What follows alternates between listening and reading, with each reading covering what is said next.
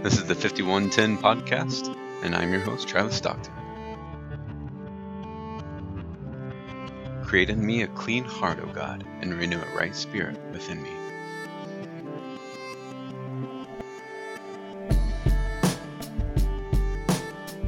This is a podcast devoted to pursuing a clean heart and a right spirit. Uh, today, we're going to go through Psalm 33. We're going to talk about that a little bit. Uh, I have a news article or two I'd like to talk about, and then I figured we'd uh, provide a free resource, a free ebook uh, by Francis Chan. But before we get to that, let me jump into Psalm 33. Um, my family and I, as we're going through our morning devotions, we um, are trying to read a little bit of the Psalms together. My wife and I decided that we would do this reading plan that includes a little bit of the Old Testament, the New Testament, the Psalms together. And um, the Psalms are the the parts of the the reading plan that we're using as our family worship time. Uh, and as I read through Psalm 33, it really kind of just struck me uh, that this is something that's really applicable uh, for today, something that we all need to hear um, and have applied to our lives with the current context and culture of things that are going on right now. Um, so let me jump in, let me read it. Uh, I'm going to read from the ESV. This is my preferred translation. Um, so let's jump in. Psalm 33. Shout for joy in the Lord, O you righteous. Praise befits the upright. Give thanks to the Lord with the lyre. Make melody to him with a harp of ten strings. Sing to him a new song. Play skillfully on the strings with loud shouts. For the word of the Lord is upright, and all his work is done in faithfulness. He loves righteousness and justice. The earth is full of the steadfast love of the Lord. By the word of the Lord the heavens were made, and by the breath of his mouth all their host. He gathers the waters of the sea as a heap. He puts the deeps in storehouses.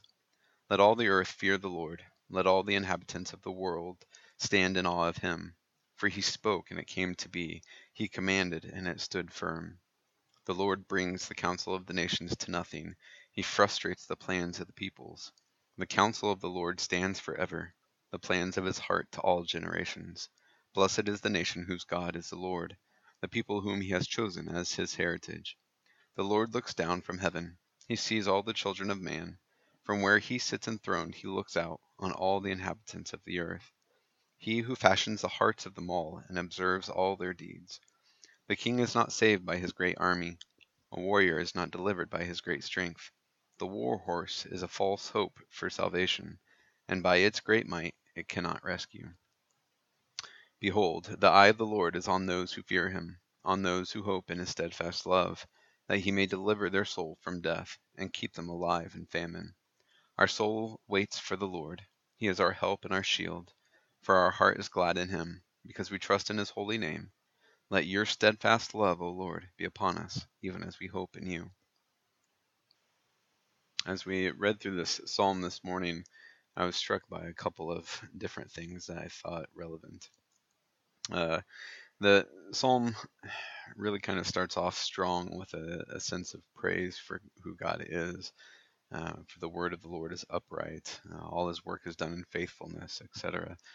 Um, this is something that's really helped me um, in my own prayer life. I've found that as I dwell on the character of God, on who He is, it tends to draw me closer to Him in prayer.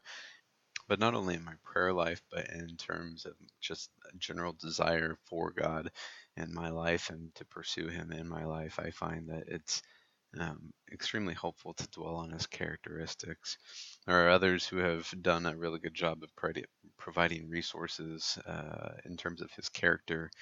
Uh, Tim Challies, I know, does a visual theology um, infographics and a book that he's done that is really good. Um, that lists like all the different characteristics of uh, God, the attributes of God, and then describes the implications of those characteristics. So, uh, David in the psalm does a really good job of dwelling on who God is and allowing that to be the basis of the intro to this psalm. The other part of that is that as you look at all the characteristics of God, it's the foundation for the rest of the psalm. Um, it's a psalm that reiterates the need, the, de- the desire to lean on God during times of trouble. You notice specifically where it says in verse 20, Our soul waits for the Lord. He is our help and our shield. For our heart is glad in him because we trust in his holy name. If God weren't all these great things that David talks about in the first part of the psalm, then this would make no sense. Um, in fact, the whole basis of our faith would be skewed and wrong. So it's it's important to recognize the character of God, rightfully so, and to allow that to affect our response towards Him.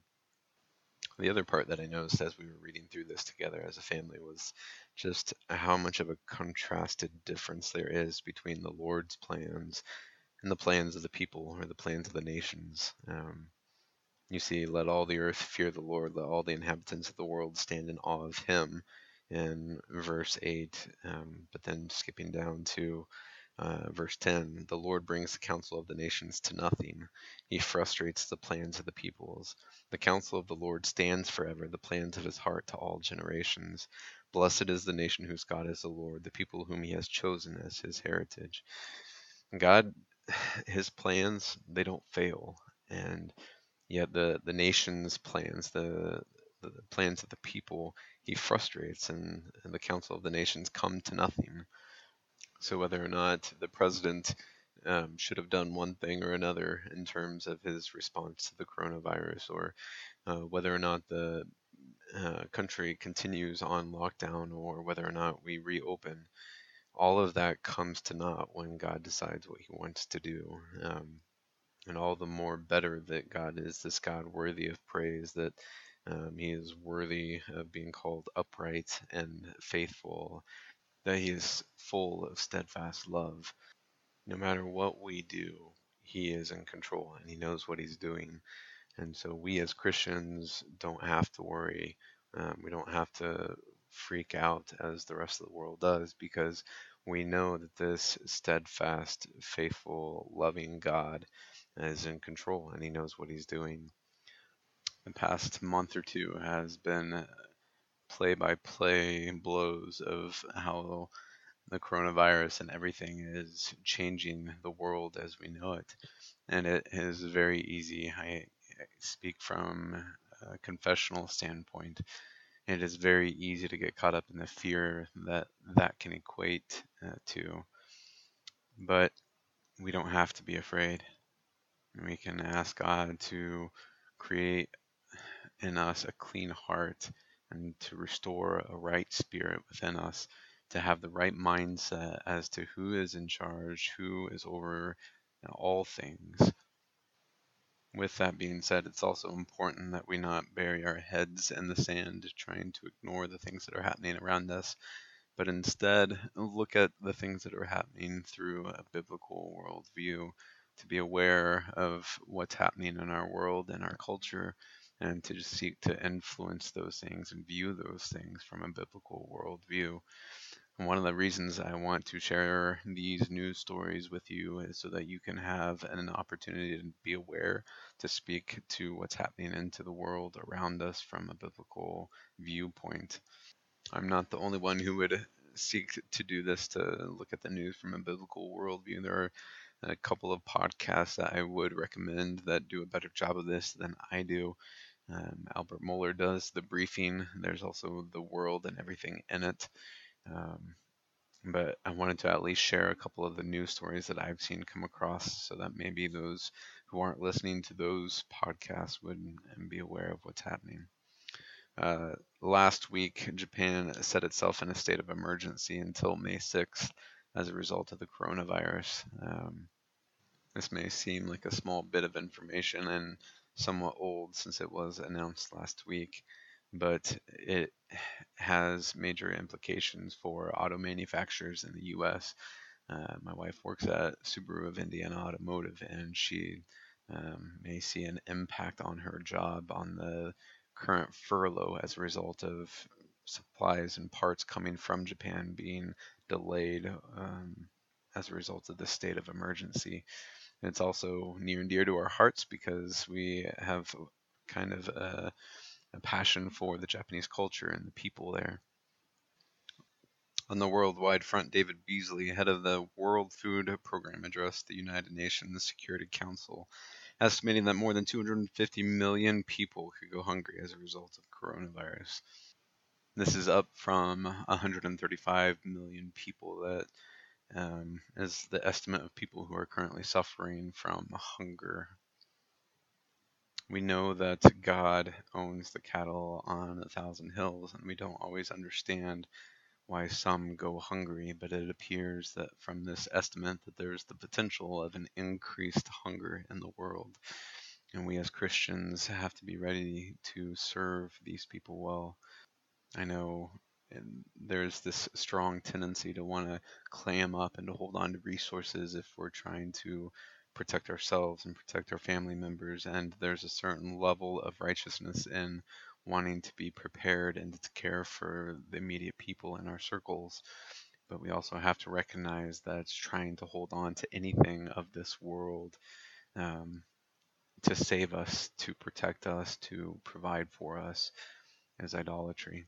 And so we have to be ready to take what God has given us and use it for His glory, for His kingdom. And it's important that as we see the potential for people who are suffering with hunger, that we as Christians step up. In more local news, we have two stories, two separate instances of attacks on parental freedom uh, with their children and parental authority. MSNBC host uh, Melissa Harris Perry argues that your children belong not to you, but to the community that they're born into. Along the same lines, Harvard Law professor Elizabeth Bartholet uh, made an attack on homeschooling and parental rights by indicating that homeschooling should not happen and only happens because the state has not exercised its right to intervene on the parent child relationship, and that the state itself confers legal parenthood on parents, that it's not an innate inherent right uh, for parents to have the authority over their children, and that the state has its own responsibility to step in to homeschooling situations to prevent this from being the norm. My initial response to these stories immediately became you are wrong. These are my children. You don't have the right to infringe on my choice as to whether or not to homeschool my children. And you don't have a right to tell me that those are not just my children, that they don't belong to me. But then there's a certain element to what they are saying that has an element of truth to it. Because ultimately, from the Christian perspective, they aren't our children, they're God's. And God has entrusted them to us, but they're not ours.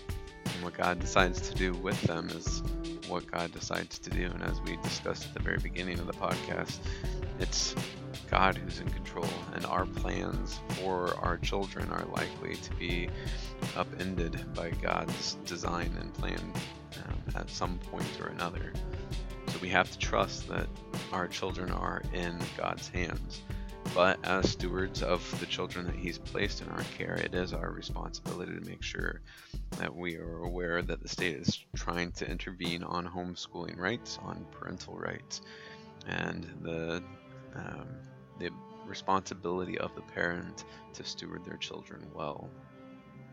What once was a common cultural norm of an assumption of parents' rights over a child as a result of the Creator's uh, gifting of the child to the parents. Whereas our culture now says that a parent is only a parent because the state designates or gives legal rights to the parents over the child that they have helped create. This seems to stem from a more socialistic understanding of uh, the family. Uh, the child belongs to the community, obviously, a social mindset. This socialistic mindset seems to be more and more pervasive in our culture, and it's one that we have to be aware of so that we as Christians can speak truth into these situations. As we seek to share God's truth about these situations, about the worldviews that people hold, it sometimes is helpful to find um, resources that connect us to God's Word and truth. And today I did mention that there was a free ebook that um, is available It's Letters to the Church by Francis Chan. It's a book that my wife and I have gone through and appreciated and valued and um, would encourage you to pick up.